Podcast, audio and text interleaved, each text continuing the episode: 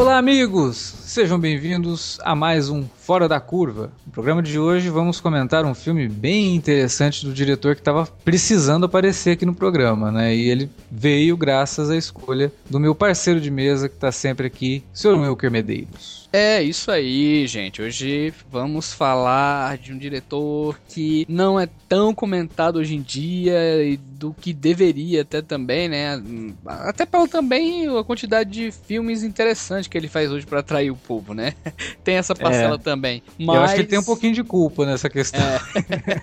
Mas é um, um, diretor que eu sou apaixonado pelas obras deles mais antigas, né, cara? Todas muito contundentes, muito interessantes, assim, um cinema assim, aquele cinema charmoso, né, Alex? Sim, muita personalidade, um cinema de energia absurda. Cinema. Uhum.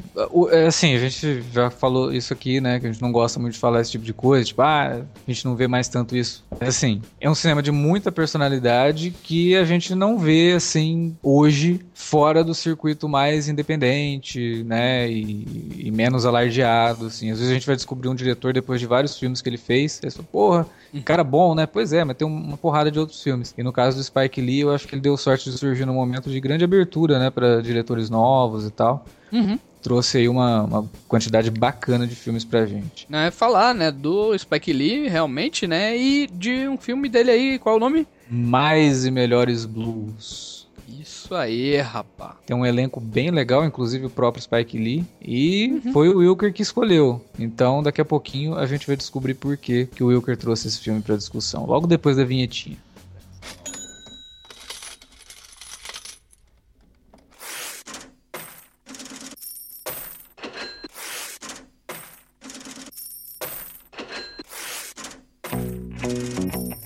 Vou interromper rapidamente o podcast para dizer que se você gosta do conteúdo do Cine Alerta, você pode nos ajudar a fazer mais e melhor. Entre agora mesmo em www.patreon.com barra Cinealerta e seja um dos nossos colaboradores. Você pode receber os podcasts antes de todo mundo, participar de sorteios e até de hangouts mensais com a nossa equipe. Entre, se informe, confira o que queremos trazer para você no futuro e nos ajude. www.patreon.com barra Cinealerta. Pronto, não falei que era rápido? Pode curtir o podcast agora.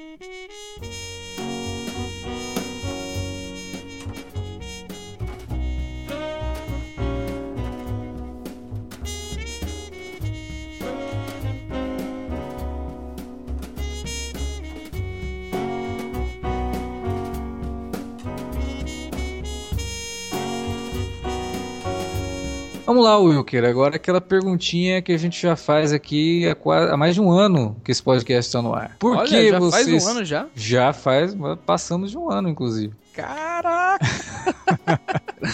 Por que você escolheu Mais e Melhores Blues, filme do Spike Lee de 1990, com Denzel Washington, uhum. né, Wesley Snipes, Cinda Williams, Spike Lee, Giancarlo Esposito, nosso querido Gus, né, John Turturro e a irmã do Spike Lee, né? A Joey Lee. Quem me conhece sabe, né, cara, que eu, eu gosto muito do Spike Lee, dos trabalhos do Spike Lee, né? A gente até levantou aqui que são muito interessantes cinematograficamente, né, cara? E tem esse cunho social, né, que ele sempre traz, né, para os filmes dele e tal. E ele tem uma parceria muito forte com o Denzel, né, bicho? É, é Denzel é um ator que eu respeito pra caramba, velho. Assim, é um, tá no top 5 assim de, de atores que, que hoje assim eu mais respeito, sabe, cara? De trabalho competente, sabe? Um cara que nunca se meteu em problema, sabe, cara? Um cara assim, puta exemplo, né, de, de ir versátil pra caramba, se mete em vários papéis diferentes, sabe, Alex? Não tem, não tem essa de, de medir, né? Ele tanto faz ele fazer um filme de ação ação, como fazer um drama e fazer um filme que vai ser indicado ao Oscar e tal. E, e sai bem em tudo, assim. O, é, o que eu gosto do Denzel, né? Pois é, o que eu gosto dele, cara, é que às vezes até o filme não é lá essas coisas. Mas ele. Não que ele salva o filme, mas ele faz valer o filme, sabe? Uhum. É, toda aquela questão dele improvisar muito, né? Então tem muita coisa durante o filme que você fala, cara, dá pra, dá, dá pra ver que os atores nem estavam muito preparados. Não, ele, ele do que acontece, né? Eu vi uma entrevista dele, cara, uma entrevista de 90 e pouco e tal por aí, que ele disse que ele, é, ele tem muita noção, assim, também de direção, né? Também já dirigiu e tudo mais. E de tato em relação a filme. E ele disse que muitas vezes, quando ele percebe que o trabalho tá indo um pouco de ruim, ou, ou não é aquele jeito que ele tá imaginando, ele tenta fazer alguma coisa, tenta renovar, tenta trazer uma nova nova energia, sabe? Ele mesmo disse isso, que tenta inovar, tenta fazer algo diferente, né, para que a coisa funcione, sabe, cara? E energia eu acho que é o, é o nome, assim, que você pode dar pra interpretação do, do, do, Denzel, né, cara? Porque não falta, assim, todos os filmes hum. que você vê com ele, ele, ele passa essa energia, assim, uma coisa realmente admirável num cara que tá aí há tanto tempo. Pois é. E, e que, mesmo às vezes fazendo um ou outro personagem ali que se pareçam, né, ele parece que sempre traz alguma coisa nova. Ele, ele se, algumas vezes, mesmo ele se repetindo, Uhum. ele não, não desaponta. Assim. Ele é o tipo de ator muito querido, sabe, cara? Assim, ele é, é. A, a, persona dele, né? A, o jeito que ele traz essas atuações, né? E Tanto foi homenageado, né, o ano passado, no, no Golden Globe, se não me engano. Eu acho que foi, foi, acho que não foi, foi né? de ouro. Foi, foi, foi, foi. É. E ele trabalhou, né, com o Spike Lee em alguns outros filmes, filmes extremamente renomados aí, né, cara? O próprio Mal Malcolm X, né? Uhum. E o Mais Merolis Blues é...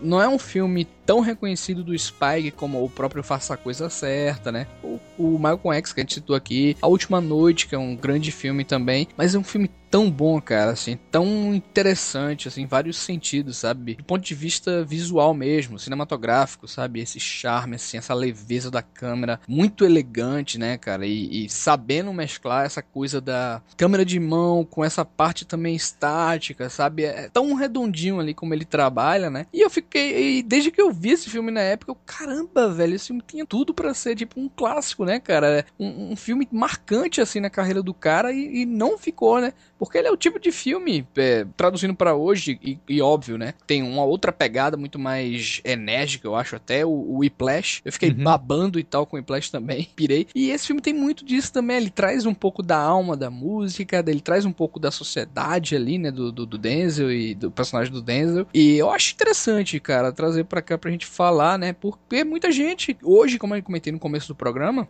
encara o Spike Lee como só essa figura chata, né? Que eles dizem, não, o cara que quer aparecer aí, sempre em discussões em relação a isso e tal. E se esquece de ver o puta cineasta que esse cara é, cara. Muito, é. muito bom. Esse, esse Mais Menores Blues, eu devo confessar que se ele não é o melhor filme que a gente comentou aqui, assim, que eu gosto, né, pessoalmente, se ele não é o melhor, é um dos melhores, cara, sabe? E, e o Spike tem muito disso. Eu, quando eu vi Faça a Coisa Certa, é, em DVD, e depois vi no cinema, tive a oportunidade de ver no cinema, eu pirei também, sabe, cara? Então, é um cara que precisa, né, ser redescoberto a obra dele, né, Alex? É, é muito, muito importante a gente fazer essa relação do Faça a Coisa Certa com o Mais e Melhores Blues, porque é uma coisa que você vê refletido refletido no próprio filme. O Faça a Coisa Certa foi um filme que é, eu diria, né, que o Faça a Coisa Certa é um jovem clássico. Com né? certeza. É, com um certeza, filme, assim, é. incrível, maravilhoso do Spike Lee. E tá é, em várias seleções. Não, o Alex não tá falando isso gratuitamente, porque. E nem por gosto, não. O é, não. Faça a Coisa Certa, ele tá em várias seleções, às vezes de Cannes, na lista de clássicos, ele tá em várias, sabe, em várias é. coisas. Talvez seja, né, a grande obra-prima do, do, do pois Spike é, Lee. Pois é. É o filme que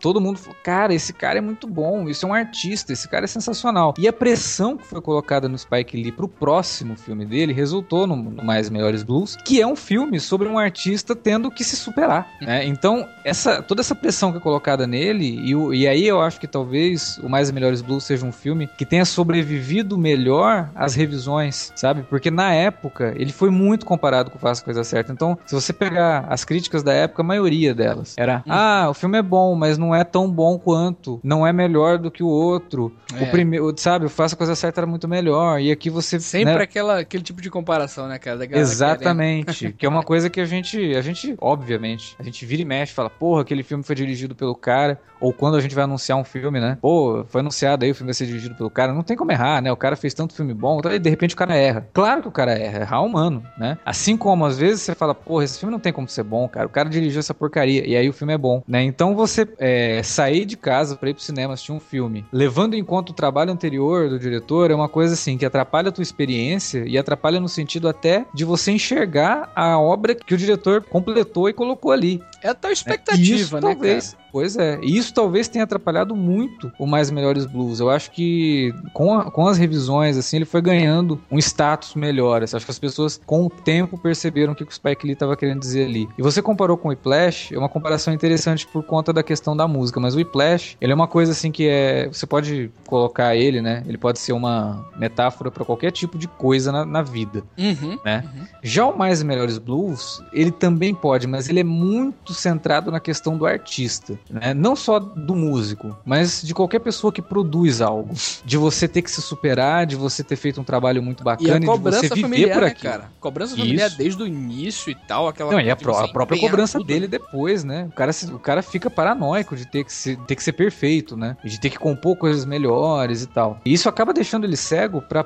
própria felicidade dele, assim. Não, e tudo que cerca a vida dele, né? As pessoas que estão ao redor dele, né? Que, que dependem dele, né? Essa questão dele enxergar. Tem uma cena muito marcante e que é um símbolo muito forte. É quando ele tá compondo, né? E a mulher vem falar com ele. E, tipo, o mundo, na verdade, fica mudo, né, cara? Enquanto ele tá ali uhum. pensando e tal. Então é muito a vida dele aquilo também, sabe? É o que ele pensa em relação à música dele, né? Da importância que ele acha que tem e tudo mais, né, cara? E o que eu gosto muito, né, a interpretação do Denzel nesse filme, eu acho que cabe perfeitamente você pegar um cara que é famoso por improvisos para interpretar um músico né? Que você percebe nas apresentações dele que improvisa muito, né? Uhum. Não, as cenas dele no show, né? Aquelas cenas Isso. dele quando ele tá se apresentando junto com o, Shadow, né? Que é o personagem do Wesley Snipes. Você uhum. fica naquela. Será que esse cara vai dar um barraco aí? Ele tá com receio, ou, ou é nem inveja, né? Ele tá com, tipo, raiva que esse cara quer aparecer demais, ou. Não, mas às vezes é, ele muda também. Parece que os dois estão se completando ali, sabe, cara? Então é, é muito ambígua também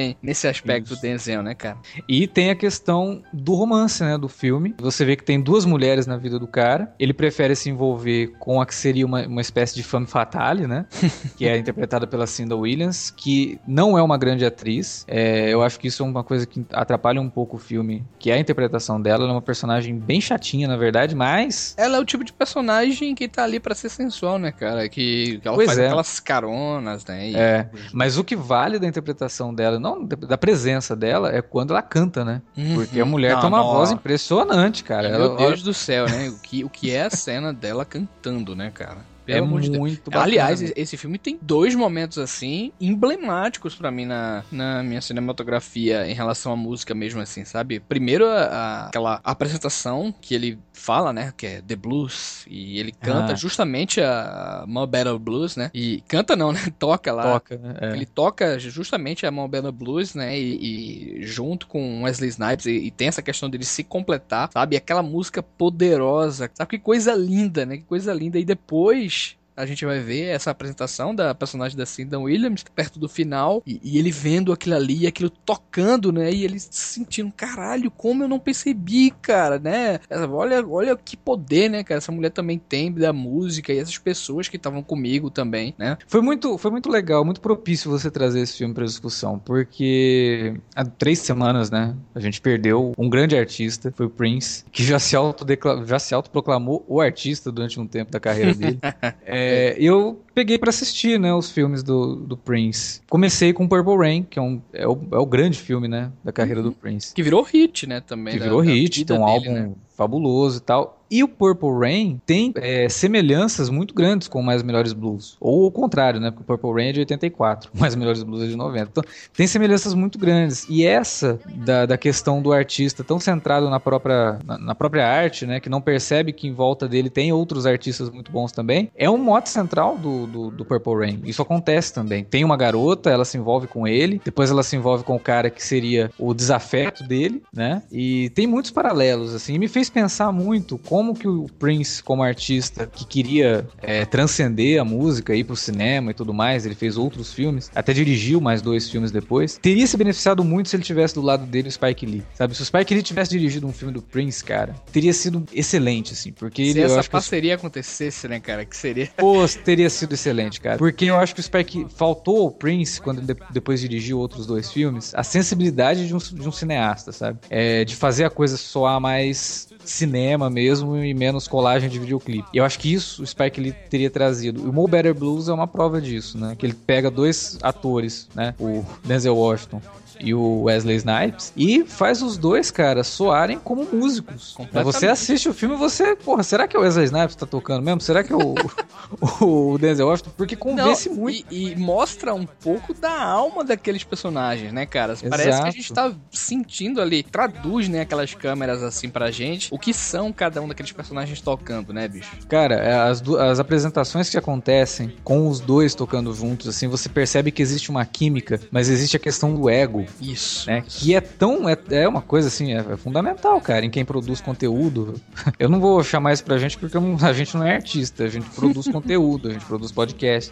Mas a questão do ego é, para quem produz conteúdo, é fundamental, assim. Aquela briguinha de que, ah, eu consigo fazer isso melhor que o outro, pô, agora esse cara fez alguma coisa melhor que eu, do que eu, agora eu vou ter que superar esse cara. Então isso daí é uma coisa que o filme passa muito bem. E a química do Wesley Snipes com o, o Denzel Washington é impressionante, cara. Parece que os caras já estavam ali fazendo aquilo há muito tempo, sabe? Não, e Alex, eu acho que é, o Spike Lee foi brilhante aqui, não só em trazer pra gente a, o dia a dia, né, da, daquela vida lá, né, cara, da, da superação deles, de músico mesmo, né, da, daquela rotina louca, e essa coisa também da gente entender como funciona, né, e, e ver de perto esses artistas, assim, entre aspas, talentosos, né, assim, pra, pra gente encarar, né, também, mas eu acho que ele foi perfeito também na vida também, num, numa espécie de estudo de personagem, né, cara, do, do Não, é, o personagem todo do Denzel, né, cara, é, completamente, porque, porque a gente vê dele desde pequenininho, sabe, os relacionamentos dele, a vida dele social, né, é total, assim, é, o, o, como ele, o contato dele, né, cara, como tudo aquilo girava em torno dessa obsessão. Então, o, o Spike Lee foi muito certeiro também nesses aspectos, né, não só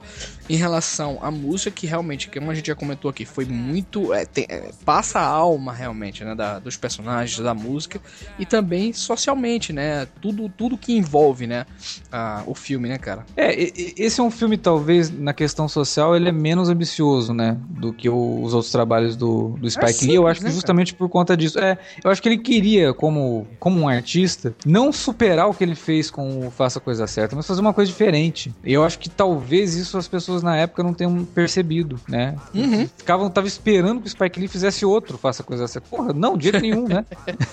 Queria trazer fazer... outra coisa do bairro, né, cara? De... Pois é, mas aí ele ficaria se repetindo nisso, né? É, eternamente. Não, ele fez uma coisa diferente. Ele fez um filme bem humorado. Ele fez um filme gostoso de assistir, leve. para quem gosta de música, eu acho assim. São duas horas e dez de filme, né? Um filme longo é. até. Não, é, época, o tipo, é o tipo de filme que, se você gosta de música, você fica com pena dele ter acabado, cara. Pois Caralho, é. Eu queria ter mais, eu queria ter visto mais. queria mais desse grupo aí, cara, e tal, né? E que tem uma jornada de personagem, assim, muito, muito bem definida, cara. O personagem do Denzel, como você falou, ele começa, né?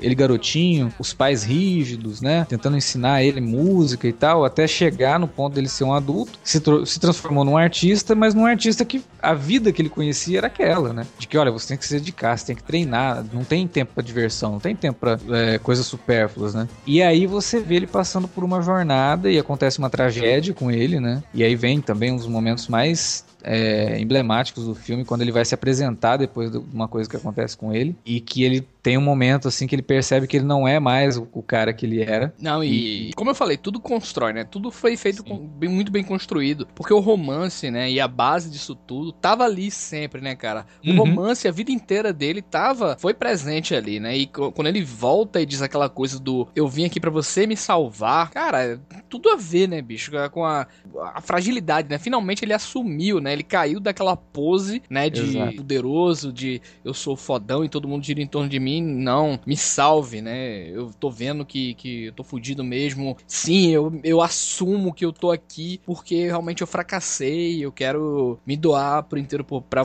pra você, né? E tudo mais. Porra, é, sabe? É de, é de uma delicadeza, assim, de uma humildade também, sabe, cara? É... Não, com certeza. E a questão, assim, de você pegar um personagem que ele não é um personagem fácil de você gostar dele, né? Por conta dessa atitude arrogante que ele tem durante boa parte do filme. E chegar nessa cena que você tá falando e você entender tudo que o cara tava passando, né? E falar, porra, não, realmente, né? Agora ele aprendeu, agora ele entendeu. Ele não é uma ilha, né? Aquela velha história de nenhum ser humano é uma ilha. É, ele precisa de uma pessoa do lado dele, ele precisa de uma pessoa que o entenda e não de um mero bibelô, né? Como era o que ele queria quando ele tava com a personagem da Cinda Williams, né? Parecia que ele tava com ela só por interesse mesmo e tal. Enquanto a outra, que é a vivida pela irmã do Spike Lee, representa uma mulher inteligente uma mulher autossuficiente, que não precisava dele. Uhum. Não, e... ele tinha conversas mais interessantes, né, cara, com ela. E ele sabia disso, é isso que é mais interessante. ele sabia que com ela, ele, tipo, era uma pessoa que melhor. Aquela pessoa que tá do teu lado para te melhorar, ao mesmo tempo que você também tá ali para melhorar ela, né? Já a personagem da Cinda Williams, não, ela tava ali por interesse também, porque não, ela, e, ela era uma artista e ela queria ter a chance dela, né? E eu lembrei agora daquele jogo de câmera sensacional, que ele tá tão, totalmente confuso, né? Que ele tá com elas na cama, com elas e tal, de repente ele troca o nome e, e não Isso. sabe com quem tá falando. Do,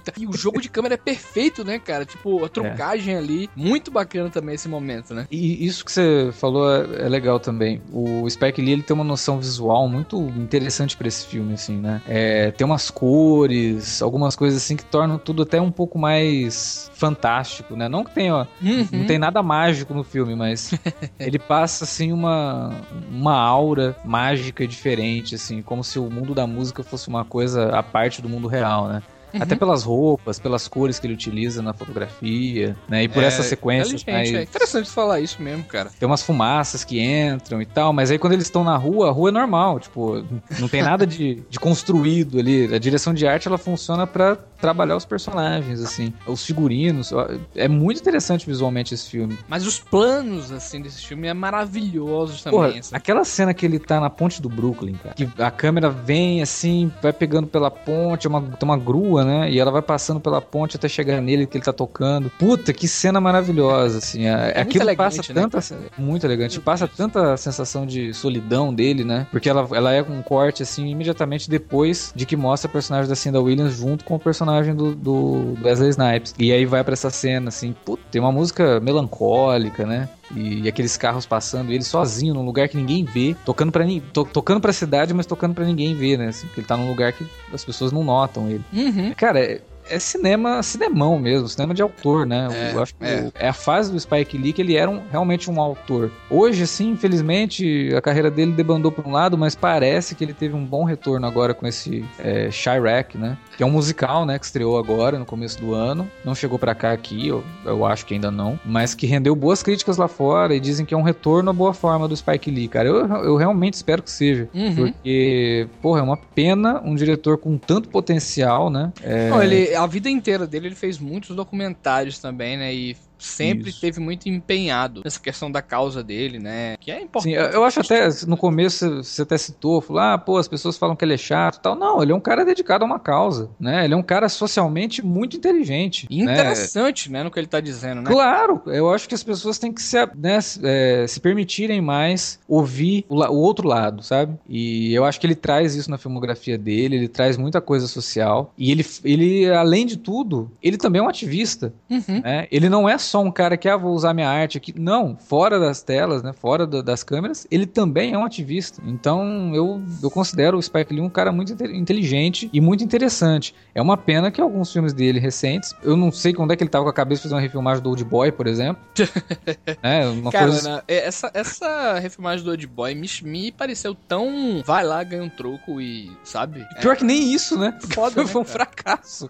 Nem é, um troco. Foda, uhum. né, bicho? E, e, e, eu não sei se você já chegou a ver ver o Milagre em Santa Ana, que é um filme também é, meio chatinho de guerra, sabe, cara? O último filme, filme, muito bom dele que eu, que eu curti pra caramba e, e, já é um filme de assalto, né, e tudo mais, que foi o plano é. perfeito, né? Do... Esse filme é muito bom. E aí, você vê que o cara é totalmente versátil. Ele poderia isso, sim isso. fazer filmes para massas, né? Ele poderia sim fazer um filme é, fora daquele padrão que ele trouxe pra ele pra, pra, carreira. E aí ele fez esse, cara, e é muito bom, né? Tem o próprio Denzel, tem a Jodie Foster, né? É, a Jodie Foster, tem o Clive Owen, né? O, o Clive Owen. Cara, esse filme é muito bom, é um puta thriller. Muito legal mesmo esse filme. Pop, né? Um filme pop. Pop, eu vi no cinema, cara. Eu vi no então, cinema.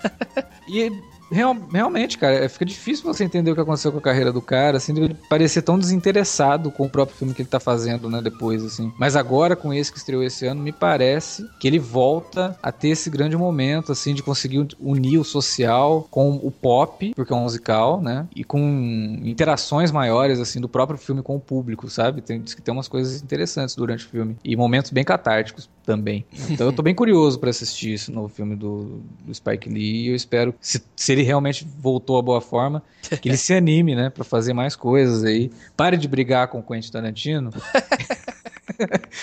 vai fazer outras coisas, né? É, Quentin Tarantino fazer... dá um roteiro para ele para dirigir.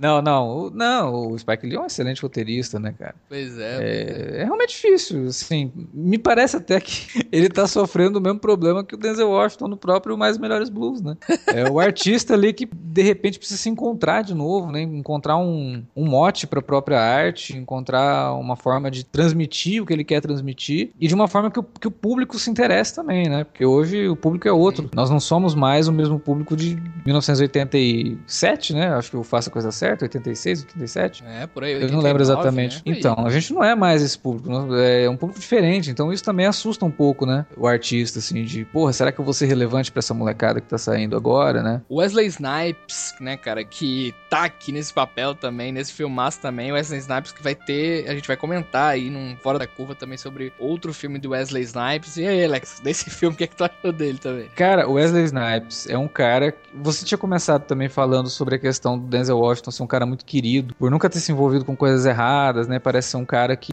é um cara bem quadradão, né? Em determinado... É, com total, total, total. Brega. E o Wesley Snipes, ele é o contrário, né, cara? ele é o Shadow, é o... né, cara? É, ele é o cara que foi até preso recentemente porque não pagou imposto de renda. Então você vê, o cara, ele tem problemas com a justiça e tal. E você vê isso na própria carreira dos dois, assim. Eu acho que o Wesley Snipes era um cara que poderia ter feito filmes muito mais interessantes do que os filmes de artes marciais que ele se envolveu, entendeu? É... Não que ele seja um grande ator, mas ele é muito carismático. E nesse filme, e no filme que a gente vai comentar futuramente, ele tá muito bem, cara. Sabe? É... Ele também me parece ser um cara que de vez em quando dá umas improvisadas, sabe? Não sei se ele traz um pouco da, da própria personalidade dele pros personagens, o que, que, é, que acontece. Tem um charme, mas... né, cara? Tem um certo charme. Pois ali. é, ele tem uma naturalidade ali nesse, nesse Shadow, né? Que é um cara que. Pouco maniqueísta também é o nome do personagem. Mas depois no final também é, tem uma, uma espécie de reconciliação entre os dois que é muito bacana, né? De um reconhecer o trabalho do outro, assim que é o que não acontece no Purple Rain, por exemplo, né? O do personagem do Prince com o personagem do Morris Day só vai acontecer na continuação do Purple Rain, depois, que é um filme bem esquecível. E vale destacar que tanto Denzel quanto ele, né, não tocam porra nenhuma ali, né, cara? É tudo Pois Pois é. Cara por trás ali, que eles ensaiaram muito para aquilo ali, né? E fica perfeito o sincronismo, né, cara? Perfeito. Por isso que eu falei, você acredita. Agora você imagina se o Spike Lee tivesse dirigido um filme do Prince, que era um artista mesmo, né? E que teria, estaria ali tocando e cantando e dançando, né? E fazendo as coreografias dele. Então por isso que eu, eu sinto, assim, os dois até fizeram parcerias, né? Teve uma, um filme do Spike Lee, o Garota 6, que a trilha sonora inteira é composta pelo Prince. E sinto muito, assim, não ter visto uma, essa parceria, sabe? Tipo, de ter o Prince num, num filme do Spike Lee, ou talvez né, um roteiro do Prince, que ele tivesse humildade, coisa que ele não tinha, de chegar no Spike Lee e falar, cara, eu já tentei duas vezes, não, deu, não dei conta, dirige esse filme pra mim, vai. Porque... não, inclusive é... o Wesley Snipes, ele tá no novo filme, né, do Spike Lee, né, cara? Ah, tá também, né? Tem, tá, o, também. tem o, o, nosso querido Samuel Jackson também no filme. Samuel Jackson faz um, um showman, assim, tipo, ele meio que vai apresentando os números musicais que tem no filme pro espectador. Por isso que eu falei que tem uma, intera uma interatividade, assim, entre o filme e o espectador, sabe? O Wesley Snipes meio que quer... O... E ele tá, o próprio Samuel Jackson tá nesse filme também, mais Melhores Blues, né? Ele aparece Mas é, um, espancando, é uma ponta, né? né? É uma ponta, né? Eu não posso dizer que é uma ponta, né? Porque ele aparece em umas três cenas, né?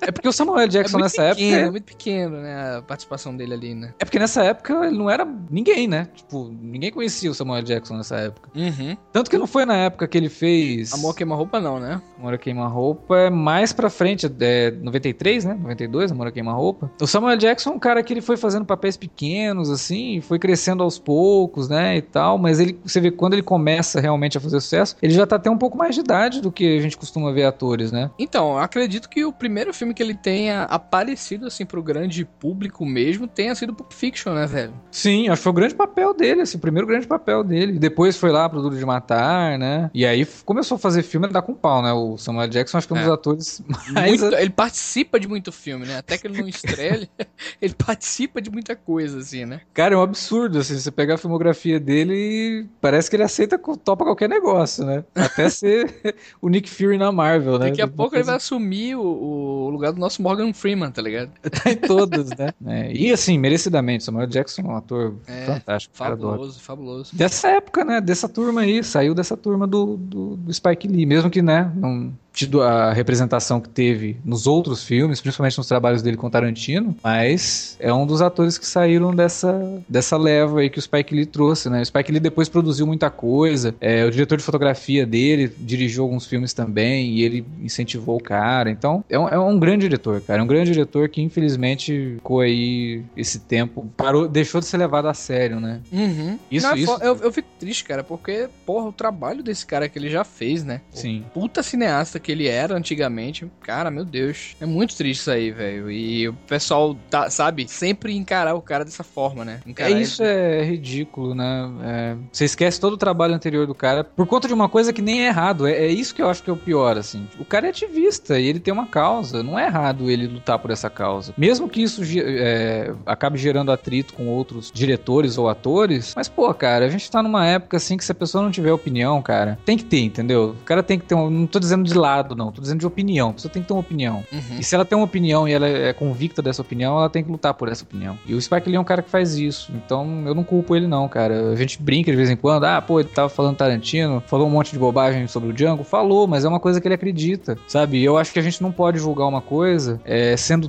tão forte, né, culturalmente falando, do que é ele como um artista negro ter que ver algumas coisas sendo representadas por brancos, né? E brancos tentando falar de coisas que não faz parte, não fazem parte da história deles, né? Mas faz parte da história do Spike Lee. Na verdade, então... a gente não, não tá no lugar de ninguém, né, cara? A gente não tá no lugar dele. Pois é. Cara nada. Exatamente. É, é isso que eu falei lá atrás, né? A gente tem que dar mais abertura para ver o, o, espaço do outro, né? Ter empatia, né? De saber o que, do que, que esse cara tá falando. E não, vamos, vamos tentar entender por que, que ele tá falando isso. Não é, não é só para aparecer, sabe? Tem um motivo por trás ali. É que é muito fácil pra gente é, julgar, ah, esse cara é muito radical, não sei o quê. Pô, a gente não, não passou pelas coisas que ele, que ele passou, né? A gente não faz parte da minoria da qual ele faz parte. Uhum. Da minoria em representatividade. E eu acho que o Spike Lee é um cara que luta por isso e tem que continuar lutando, sabe? Não, não tá errado, não. Ele só não pode colocar a carreira dele em risco por conta disso. E eu acho que não tem nem muito a ver, não, né? Não tem a ver o cara ser ativista e fazer um filme. Completamente, é, completamente. O, o, o, o, que a gente tá colocando aqui, na verdade, é que muitas vezes, né, ele, ele, ele dá prioridade mesmo essa questão, né? A se engajar, Sim. a discutir, né? Participar de debates e tal. Ele é um cara muito não. participativo nesse aspecto. Não, eu admiro muito por conta disso. Eu admiro. É, hoje em dia, a pessoa que dá a cara a tapa e fala: não, ó, é isso daqui e eu vou lutar por isso até o fim.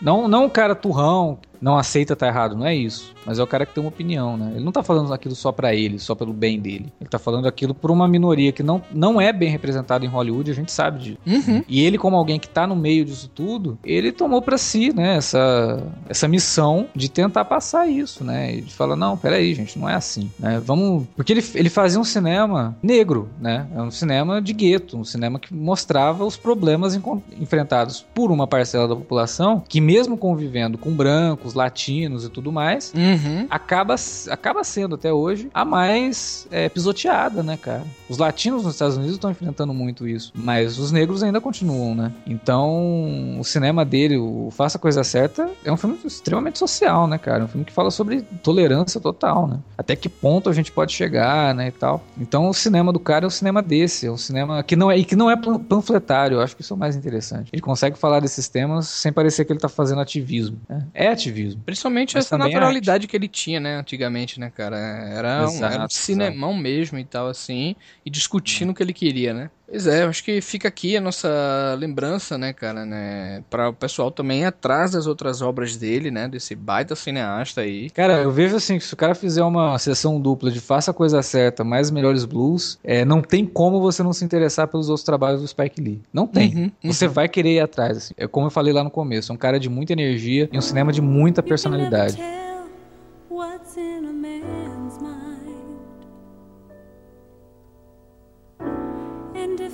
He's from Harlem, there's no use of even trying. Just like the tide, his mind comes and goes. Like much weather when he'll change. Nobody knows, nobody knows Muito bem, era isso que tínhamos para comentar sobre Mais e Melhores Blues. Filme que fica. A gente nem contou muito, né, sobre o que, que é o filme. A gente deixou coisas bem no ar, assim, pro pessoal realmente que não conhece assistir, porque vale muito a pena. É cinema de muita qualidade e que a gente espera que, se você já assistiu ao filme, se você se interessou pelo filme e vai assistir, comente aí na nossa área de comentários ou manda um e-mail pra gente, alertavermelho.cinealerta.com.br. Lembrando que você pode utilizar as redes sociais para entrar em contato com a gente lá no Twitter, no arroba Cinealerta ou no facebook.com barra Cinealerta. Novamente, lembrando que as redes sociais você também pode utilizar e deve para divulgar nosso trabalho. Vai lá, dá o RT quando a gente publicar os podcasts, né? compartilhe na tua página quando a gente publicar lá na, na fanpage do Cinealerta e espalhe pro pessoal aí o nosso trabalho. A gente fica por aqui, semana que vem tem Alerta Vermelho e toda semana não se esqueça que tem minicast de Game of Thrones. Toda Game sexta a gente está aqui comentando essa sexta temporada da série que tem agradado bastante a gente, né? Vamos ter alerta vermelho aí de uma série muito bacana, né? de uma série que a gente tá fazendo um alerta vermelho muito bacana, né? É verdade. Semana que vem, um alerta vermelho legal e que também trabalha com essa coisa mais social também. Teremos aí alguns, alguns exemplares de filmes bem interessantes para discutir. Então é isso, galera. Até lá. Até mais, gente. Falou!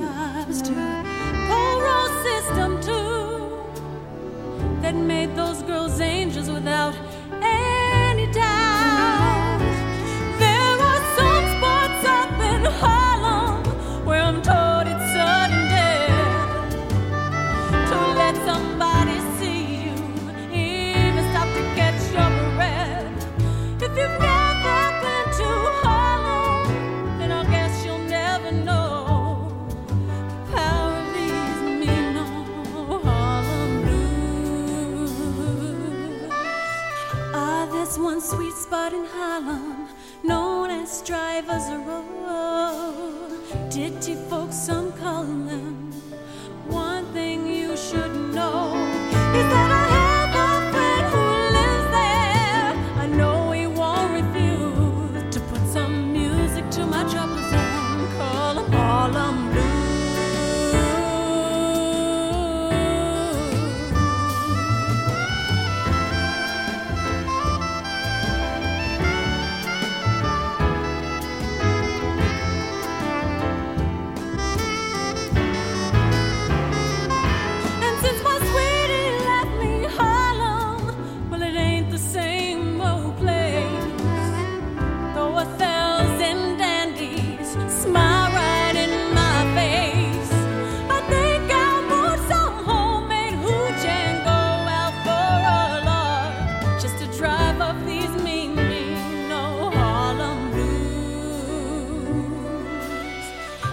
There's one sweet spot in Harlem known as Driver's Row.